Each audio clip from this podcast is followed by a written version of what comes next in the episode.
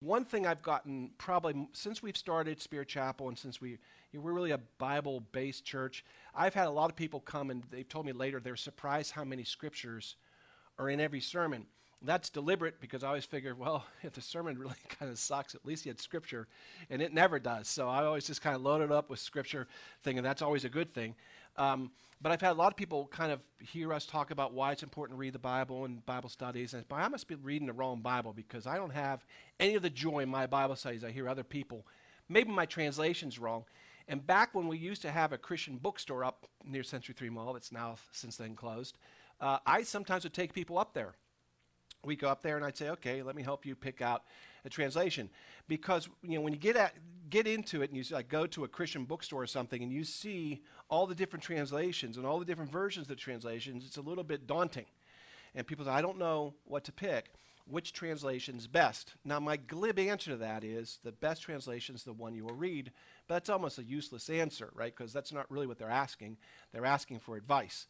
So, although I don't normally like to do this, I thought for this part, I think I will go ahead and give my opinion on advice of, of these. Now, you, you're still going to be allowed to come to Spirit Chapel no matter which translation you pick. I'm not kicking anybody out, but this is my opinion.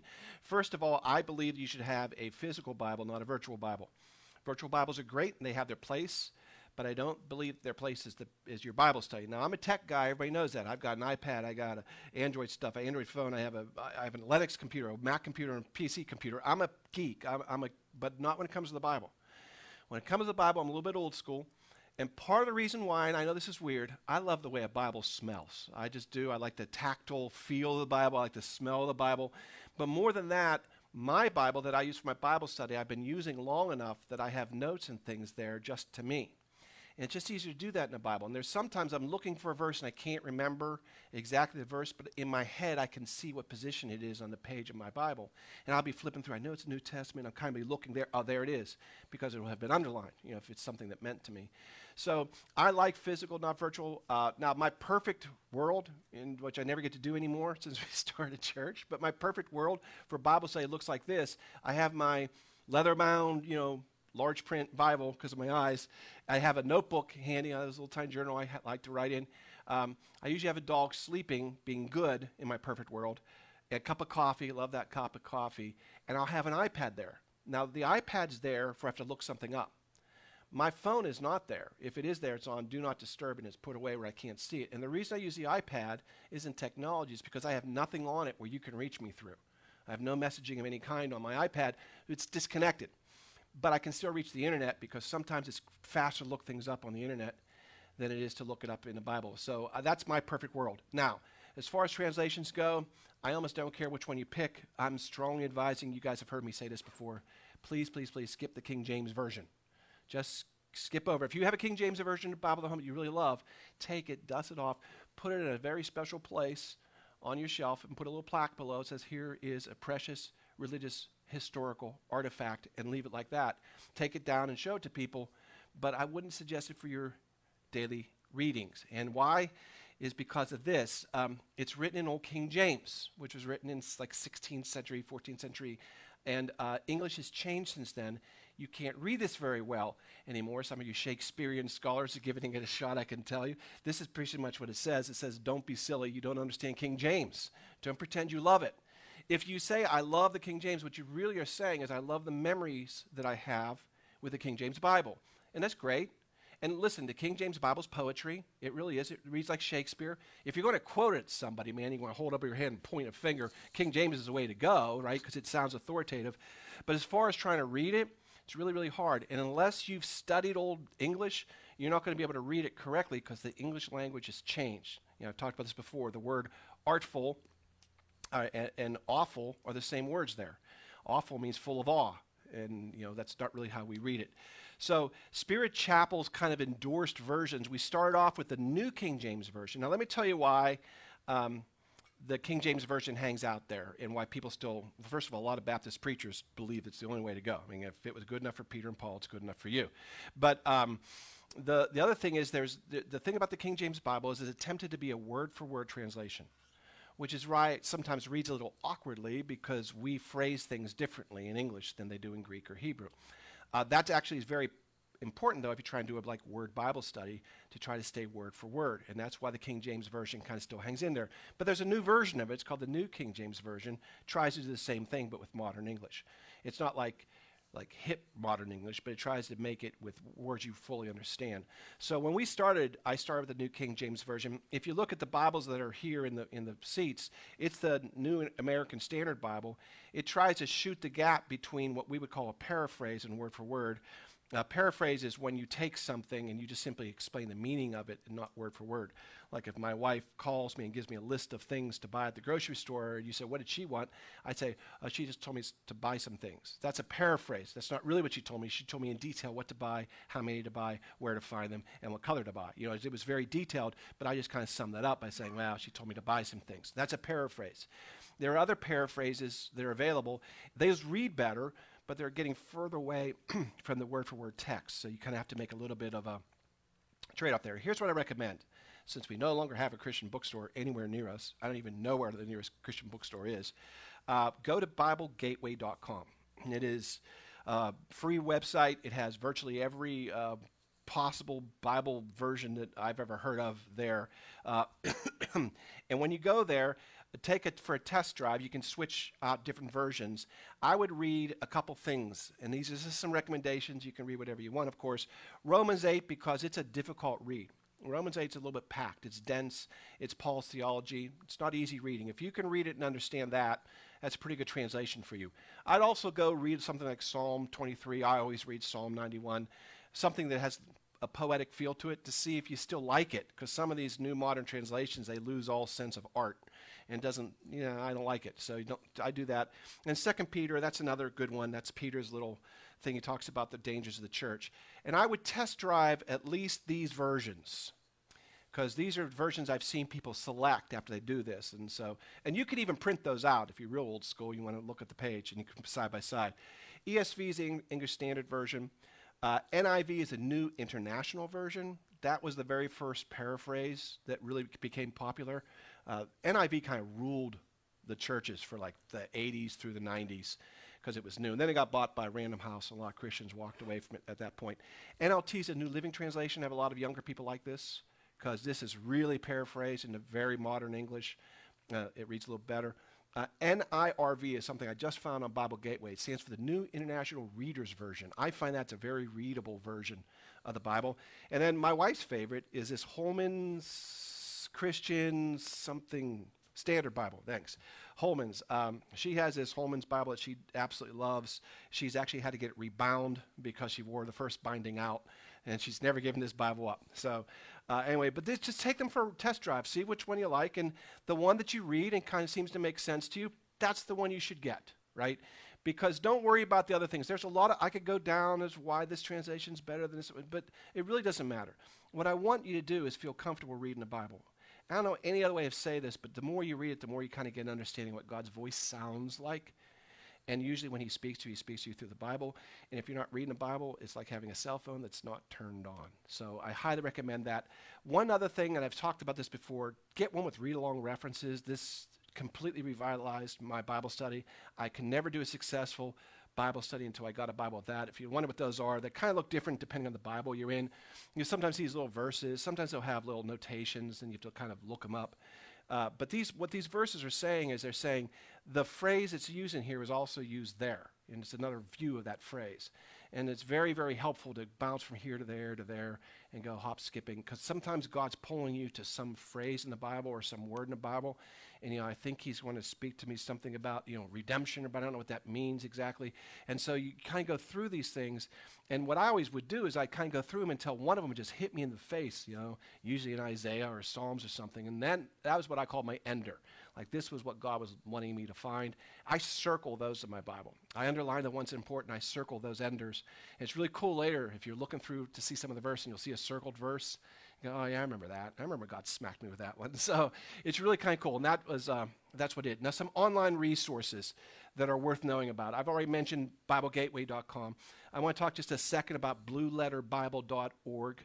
Bible.org is also good, by the way, but blueletterbible.org, uh, that is if you want to get deep into studies. And here's why you don't need to necessarily buy word for word, because you have this available to you.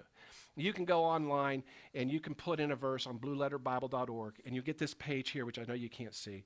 But then you click on the tools and then you can click on the word itself and it pulls up the translation of the word. And it breaks it down. It gives you, you know, exactly how many times it was used in the Bible, what the original Greek said. If you're trying to do any kind of word study on your own, wonderful resource for that. Uh, I apologize, you can't read that at all, I don't think, but um, that's it. The last thing you'll, you'll notice that I put up here spiritchapel.us. That's not me just being cute. I want to show you something you might not know. Some of you guys may know this, but um, if you want to Google for something in any website, this works anywhere, any website, here's how you do it. If you went to spiritchapel.us, which is our website, and you put, like, in quotes, Psalm 23, you want to put it in quotes because you want the whole thing. And then you put site colon spiritchapel.us it'll show you, Google will show you every place on Spirit Chapel where Psalm 23 appears. Now, why that's important is since about the third year, Victoria's gone back to my sermons and put every slide you see of the scripture on it in the sermon. So if you search this way on Spirit Chapel for the last three years, you will find any sermon where that verse was used in the sermon. So if you're trying to remember something that was said here, but you kind of know the scripture, you can find it that way. This works with any website, not just ours. So it's a little tip for you. Uh, okay, so that's, this is like I said, this is like a practical sermon. That's the first one. The second thing is the number one thing I get from people when they're uh, trying to say, well, I might need a new translation. Number two is this I've tried to read the Bible, but I have to tell you it's pretty boring. Fact, it puts me to sleep. I've gotten that one more than once. I try to read the Bible and I go to sleep. Reading the Bible's hard. I, I don't understand you guys who love it. it. It's never been that way for me. I've never loved it. It's always seemed hard to me. Well, let me tell you something. It seems hard to everybody. It does. Reading the Bible's hard, especially when you get started. It's not easy. Uh, but you know what? That's like anything else you've ever done in your life. You know, there's a saying that uh, talent is a gift wrapped in hard work. Well, the Bible's a gift wrapped in hard work. It really is. You're not going to pick up the Bible the first time reading and go, oh, cool. Oh, what a refreshing thing that was. No, you're going to pick it up and go, I read it. It doesn't really mean much to me. I don't know what people are talking about. Or you might be like this guy and you're starting to read and you fall asleep. It happens you have to stick with it like anything else in your life that you've ever learned that you're good at. I don't, pick something you're good at. I don't know what it is. I don't know if it's you know swinging tools, if it's playing guitar, if it's dancing, if it's some athletic thing, knitting, uh, shooting a weapon. The first time you did it, you weren't good at it. But some at some point you told yourself, "This is important to me. I'm going to do the work I have to do in order to make this good because I really want to be good at it." And as you do that, you get better. You make the decision. You say, I'm going to do this. I'm going to get better. I'm going to do the work. And you do. That's what the Bible is. It's not going to naturally just come to you. Now, that's just true of anything. It's even worse with the Bible. Because the Bible, we get in this whole spiritual world thing. And Paul tells us in Ephesians 6 look, our struggle isn't against flesh and blood. It's not just you trying to stay awake, it's against the rulers, the powers, and the world forces of darkness. It's against the spiritual forces of wickedness in heavenly places. Listen, the last thing Satan wants is you reading the Bible. It's like when you open a Bible, alarms go off in hell. Someone's got to get over there, stop them now. And that dog who was sleeping suddenly wakes up, you know, and, and that phone that you have on vibrate somehow isn't on vibrate, and people are calling you. Weird things will happen to you to disrupt your Bible reading. I promise you they will. The devil doesn't want you reading the Bible. He wants you to be unarmed when he fights you. Devil never plays fair. He continues and says this, therefore, take up the full armor of God. I'm sure you guys have seen this sermon, this uh, scripture before. You, so that you'll be able to resist evil and having done everything to stand firm. This is the nice thing. You don't have to do anything. A lot of Christians think you have to go running into the fight. You don't. The fight will come to you. All you need to do is stand firm. Stand firm, therefore, having girded your loins with truth, having put on the dress, breastplate of righteousness, having shod your feet with the preparation of the gospel of peace. In addition to all, take up the shield of faith, with which you'll be able to extinguish all the flaming arrows of the evil one. Take up the helmet of salvation and the sword of the Spirit, which is the word of God. Now, Paul is actually describing, if you've ever seen this, um, a centurion's armor is what he's really describing. I saw a really cool sermon once where this guy, I don't know how he got it, he got museum, museum quality Roman armor. And he did a series on each one of those things and put it on and he talked about it. It was really, really cool. I can't imagine what that cost. But here's the thing about the sword. Those of you who know this, I'm a geek. I used to fence quite a bit uh, competitively. The thing about the sword is it's first and foremost a defensive weapon. People don't know that. People don't understand that. But when you are fencing or sword fighting, which is you know fancy word for sword fighting, when you're sword fighting, the first thing you need to do is stop the attack. If you're not stopping the attack, you're not a very successful sword fighter. And so they teach you the very first thing is uh, you you may have heard the expression on guard. That means you're on your guard. When you stand there and they say on guard, you're actually on guard and you're actually parrying, which is defending, a specific place on your heart. That's when you go on guard, you're actually usually classically pr- protecting this side of your heart in what we call the sixth position. Here's what's really interesting. When someone attacks you, of course, they won't attack you here because you're guarding that. They'll attack you over here, which we call the fourth position. And the move you make in fencing to switch from guarding your sixth position to your fourth position is this. That's all it takes. Because the rest of it's done by the, by the shape of the sword. The way the sword and the guard is, that little motion right there, that attack fails. It's amazing how powerful the sword is as a defensive weapon. And I think Paul knew that when he says that's your that's the Bible. The Bible's there as a defensive weapon. A lot of times if you're using your Bible, the attack just doesn't come. And you don't realize it's helping you because you didn't know the attack didn't come. It just didn't, right? It's when you stop and you put it down that you that you sometimes get hit with all kinds of things. Okay. So that's, uh, that's the end of the Bible practical. Now we're going to get to the preaching part. Um, so let me ask a question that maybe you asked why don't people want the Bible to be true? Because that's what it is. People don't want the Bible to be true. You, you hear people say, Well, I don't believe in the Bible. That's because you don't want to believe it. You started skeptically. You didn't start believing the Bible and switch. You start saying, I don't want the Bible to be true. Now, people won't admit that. They'll never admit that. But that's the truth. When I talked last week about how I kind of moved away from the full Bible to a bridged version, because I didn't like the full Bible, I didn't like what it said. I didn't want the full Bible to be true. I wanted my abridged version to be true. Why is that? Why your friends don't like the Bible? Why is that? People you work with. Well, there's one word for it authority. People don't want authority in their lives. We certainly don't want the authority of God, God telling me what to do. And the Bible is just simply an extension of that. I don't want some book telling me what to do. I just absolutely do not want some book telling me what I can and can't do, especially some book that was written thousands of years ago, and now it's going to sit there and it's going to tell me what I can and can't do. Uh-uh, not on my watch. I don't want that. I don't want that at all. And so what happens is they re- rejecting the authority because they don't want it. If it doesn't, if it isn't real, I don't have to listen to it. The problem is the Bible's a lot more than just telling you what to do and what not to do. It's really how God speaks to you.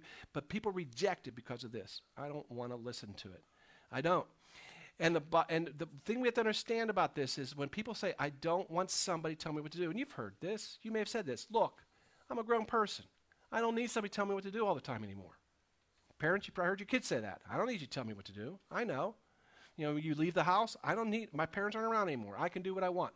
I don't need this. I can make my own decisions. I'm going to do what's right. I'm going to do what's right according to what I see. That's what I'm going to do. The Bible talks about this back in the Old Testament. This phrase comes up right before they talk about some disaster that hit Israel. They'll use this phrase. This shows up all kinds of times in the Bible. In those days, there was no king. Everyone did what was right in their own eyes. That's what we're saying. Let me figure out what to do. I'm just going to do things which are right in my own eyes. Like I said, this always preceded some huge disaster that hit Israel because there's a secret that people don't want to admit that's true. And this isn't a secret about the Bible. This isn't religion. This is truth that reality tells you. The secret is someone's always in charge. You might not want that to be true, but it is. Somebody's always in charge. I was talking last night. I've I've lived a life that I'm not necessarily always proud of. But for a while, I was involved. I was played in a pool league in Oklahoma, and um, we went around to the biggest dive bar, uh, littlest dive bars you can imagine. I mean, these places are the ones that have the, the windows are painted black. You know, it's like these places you would never go into. Um, I went into them with my pool team to play other teams. And um, so I went into this, first time we did this, I thought, I, I parked in a parking lot and waited for other people to come before I walked in. I thought, this cannot be where we're playing this batch and there are Harleys lined up there, and like, oh, this looks bad. This looks real bad.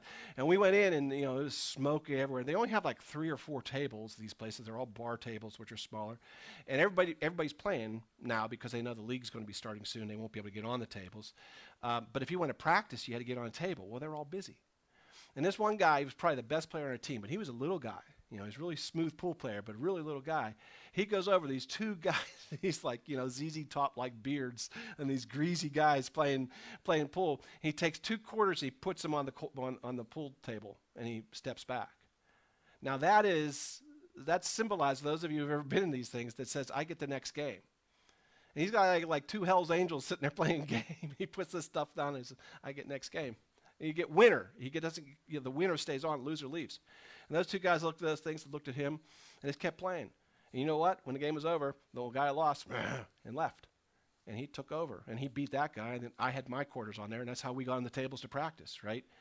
They respected it. Now they may go out from there and torture kittens and kill people, but they respect, respected the rules of the pool table because that's where it is. Somebody's always in charge. There's always rules, and you might not want them, but there's always there. So somebody who's telling you, I don't want somebody telling me how to live my life, what they're really telling you is, I want to live my life. And if you're going to have a relationship with that person, what they're also telling you is, I'll tell you how to live your life. Because sooner or later, somebody has to decide right? And I've, I've counseled a lot of people. We've, we did premarital counsel and postmarital counseling. Um, we have a lot of people who start off with this, well, my wife and I are 50 50 on this. No, you're not. no, you're not. One of you is doing what the other one wants. It just is. Well, we, we, we have this area of the world she takes care of, and this area of the world I take care of. Right. Until those two areas intersect, intersect and they will, and then one of you is going to win. That's how it works. Somebody's always in charge. And if your relationship is somebody, well, I'm not going to have anybody tell me what to do. I'm not going to, you know, I'm not going to, anybody's going to tell me what to do. What they're telling you is they're going to tell you what to do. The reason a Christian marriage is designed the way it is is because both are supposed to submit to the authority of God's word. And then you can be fair because we both admit what God says we'll do. Otherwise, whoever fights better wins. It's kind of how it works. We've talked to a lot of marriages. That's how it works. So uh, in Romans, Paul's talking about this. He says, Look, you're going to live under control of somebody, one way or the other. Uh, live under the control of the Holy Spirit. If you do, you're going to think of what the Spirit wants. The thoughts of the person ruled by sin bring death, but the mind ruled by the Spirit brings life and peace. Or you can go ahead and you can live according to sin. The mind ruled by the power of sin is at war with God, though. It doesn't obey God's law, it can't. Those who are under the power of sin can't please God. By the way, that's the New International Reader's Version. I stuck that in into that time so you can see it. That's what happens. You can go and choose. You're going to serve somebody. You're going to, you're going to obey something. You're going to obey your sinful drive or you're going to obey God's word. You can't not obey something. You always serve somebody. So that's what's happening. Uh, and, and what's going on right now is we see a world that has risen up this way where they're kind of like they've they've said they've basically said I don't want to listen to anybody else's rules. We're going to throw everything out and do what's right in our own eyes. And in case you're wondering what's going on with the country and why we can't have nice things anymore, this is why. Because we're being led by a bunch of people who no longer care about God's word or any kind of authority, and they're going to do what's right in their own eyes. And what they don't understand is when you take that path, you will follow sin. You can't be uh, able to, to, to not follow sin. It's going to happen. Now, Romans, uh, this is a passage I've actually read before, but I always skip over most of this because it gets a little icky.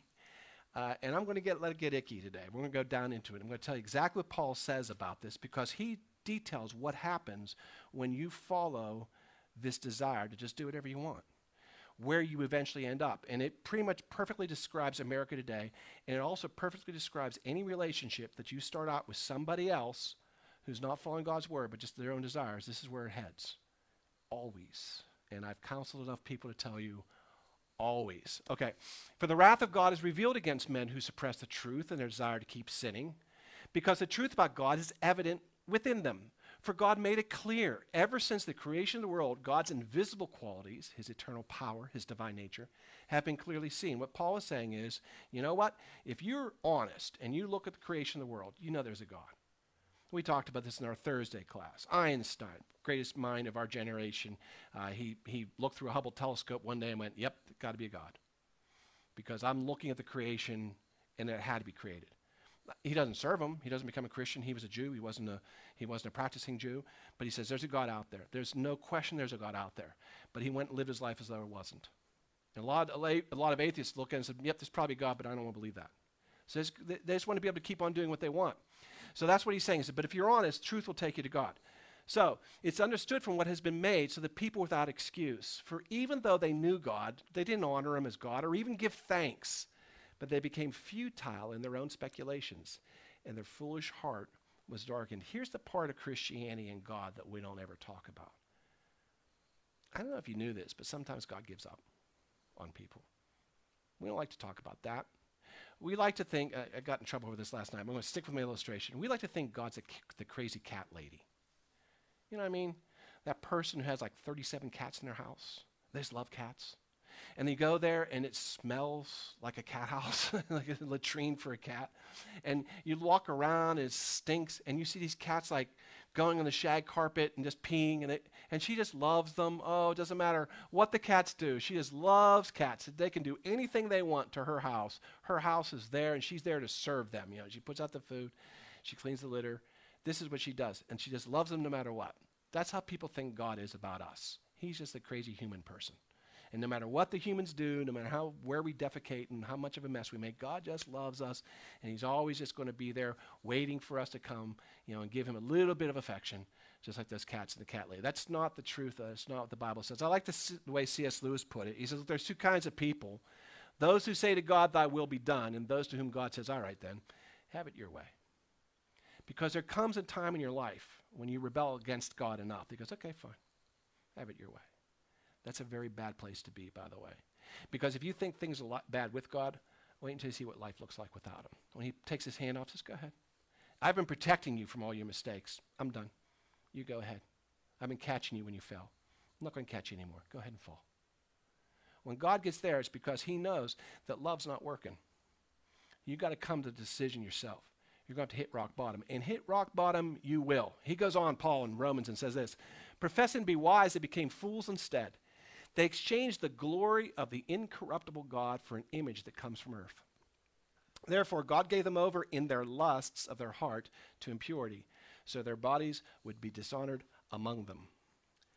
For they exchanged the truth of God for a lie. They worshiped and served the creature rather than the creator if you don't think people are serving creatures rather than creators, you're not paying attention. You know, that movie star has those adoring fans, they're being worshiped. They really are. You know, they, they're called American Idol for a reason.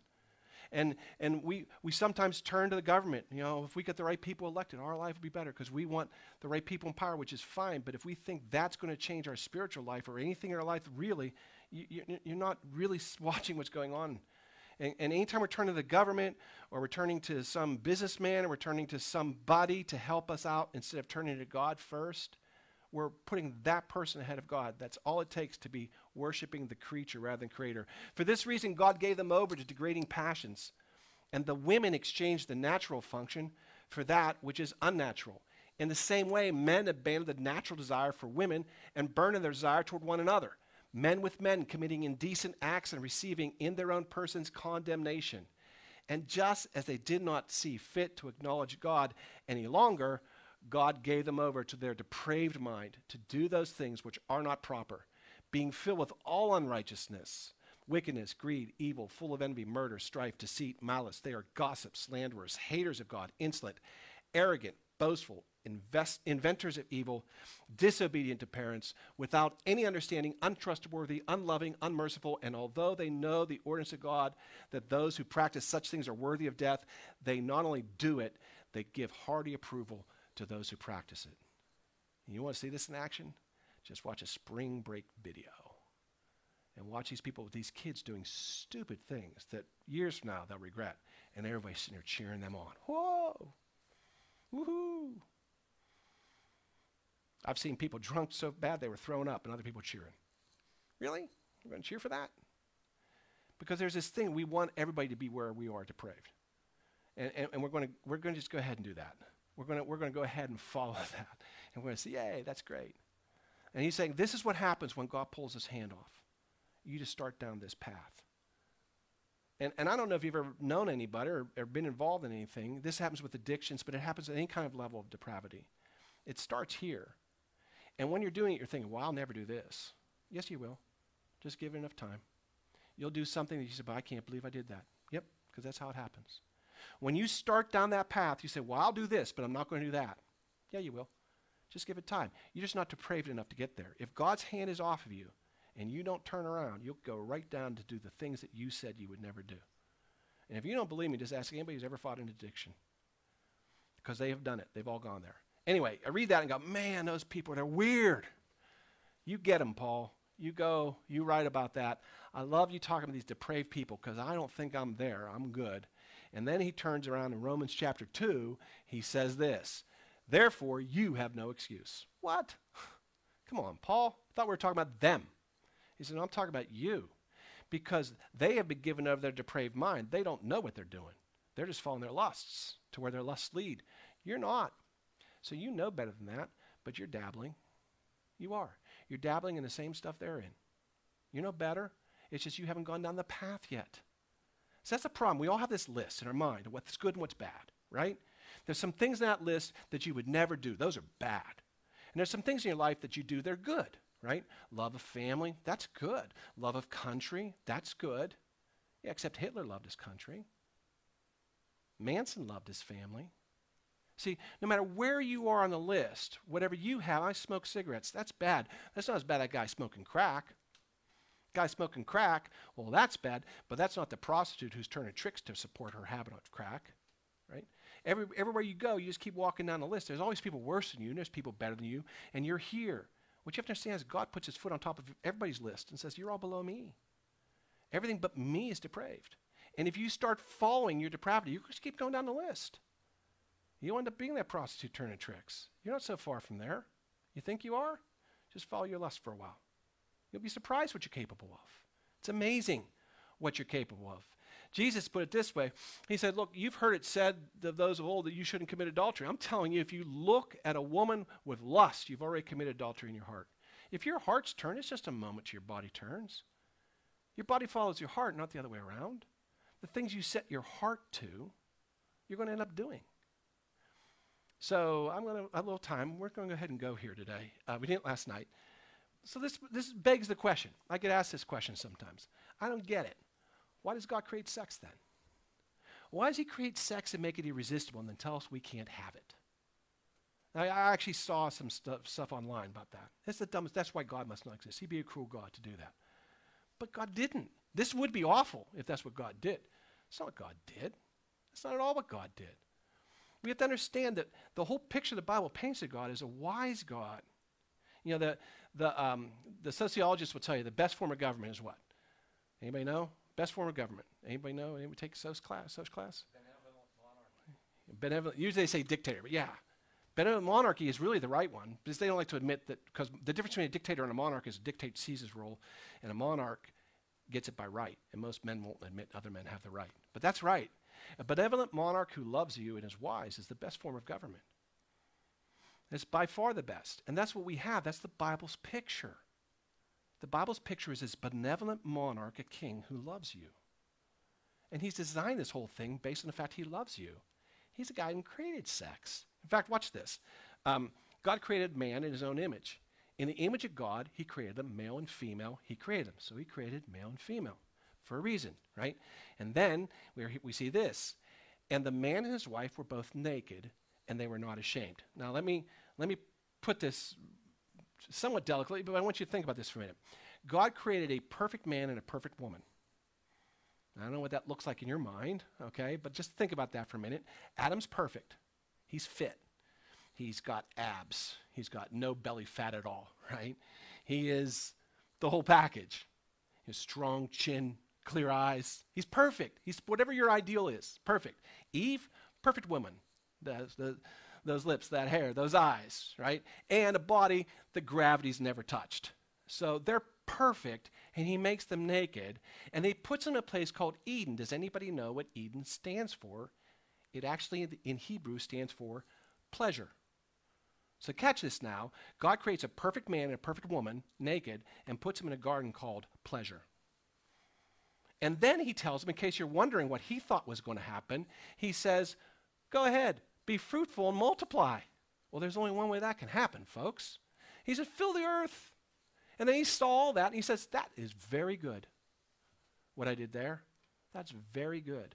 How can you say possibly that God has anything against sex? He has nothing against it. It's just this. He doesn't want them to be ashamed.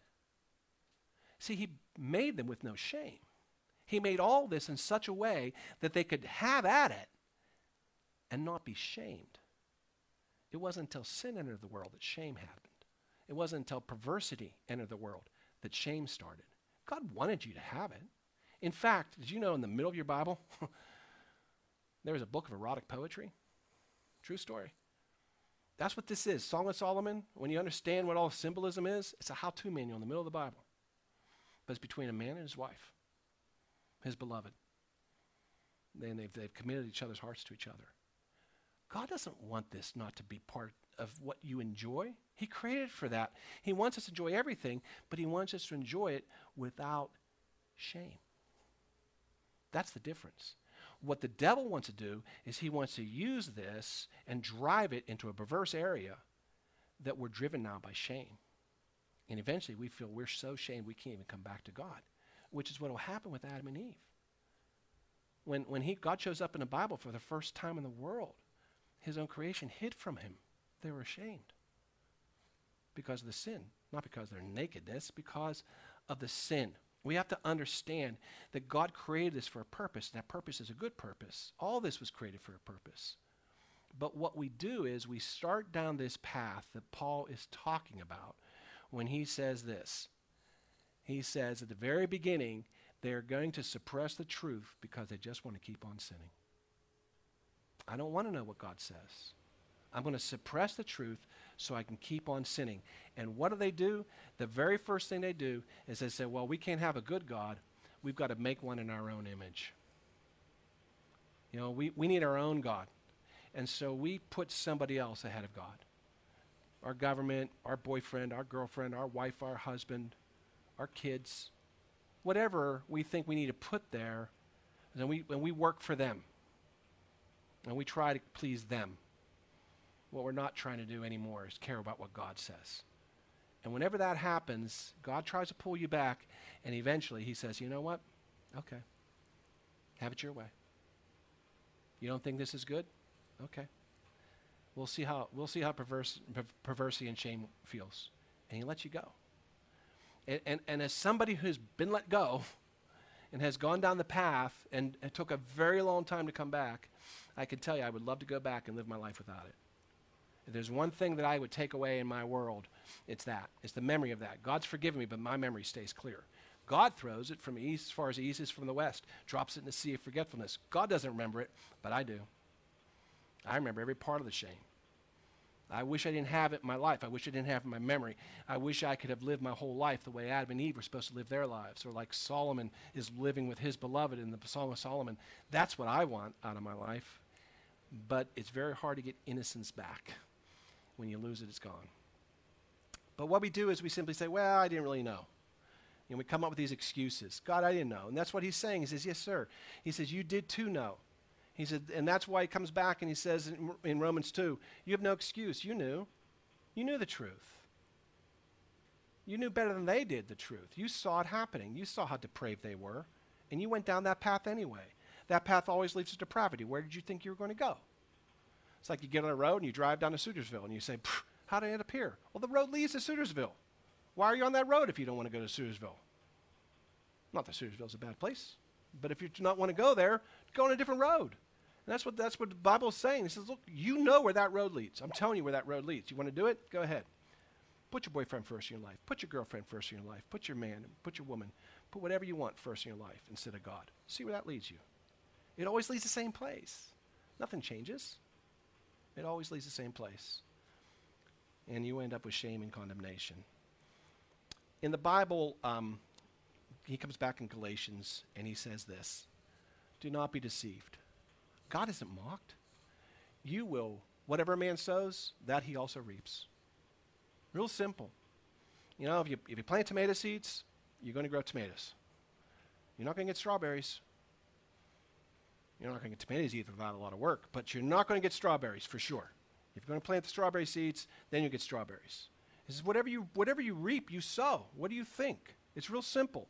He who sows flesh will from the flesh reap corruption. That's what flesh does. And he who sows the Spirit will of the Spirit reap everlasting life. What do you choose? It's very simple. God isn't mocked. You're not fooling him. A clever alibi will never conceal a deceitful heart. And yet we will sit there and we will judge others. And he says, when you judge others for what they're doing, you're condemning yourself because you're doing the same things. You're just not down that far on the road yet. You're both on the same road, just they're further ahead than you. And you know better than this. Jesus puts it this way He says, It is in the Spirit who gives life, and the flesh gives nothing. The words that I've spoken to you are the Spirit and are life. But there's some of you who don't believe this. He says, real simple, Jesus says, the words I'm giving you are life. Plant those and you'll grow life. If you don't, you're going to sow corruption. Choice is yours. You can either come to God and say, Yep, I'm going to do what you want, or you can have God say to you, Go ahead. Have it your way. See how that turns out for you. Would you all please pray with me?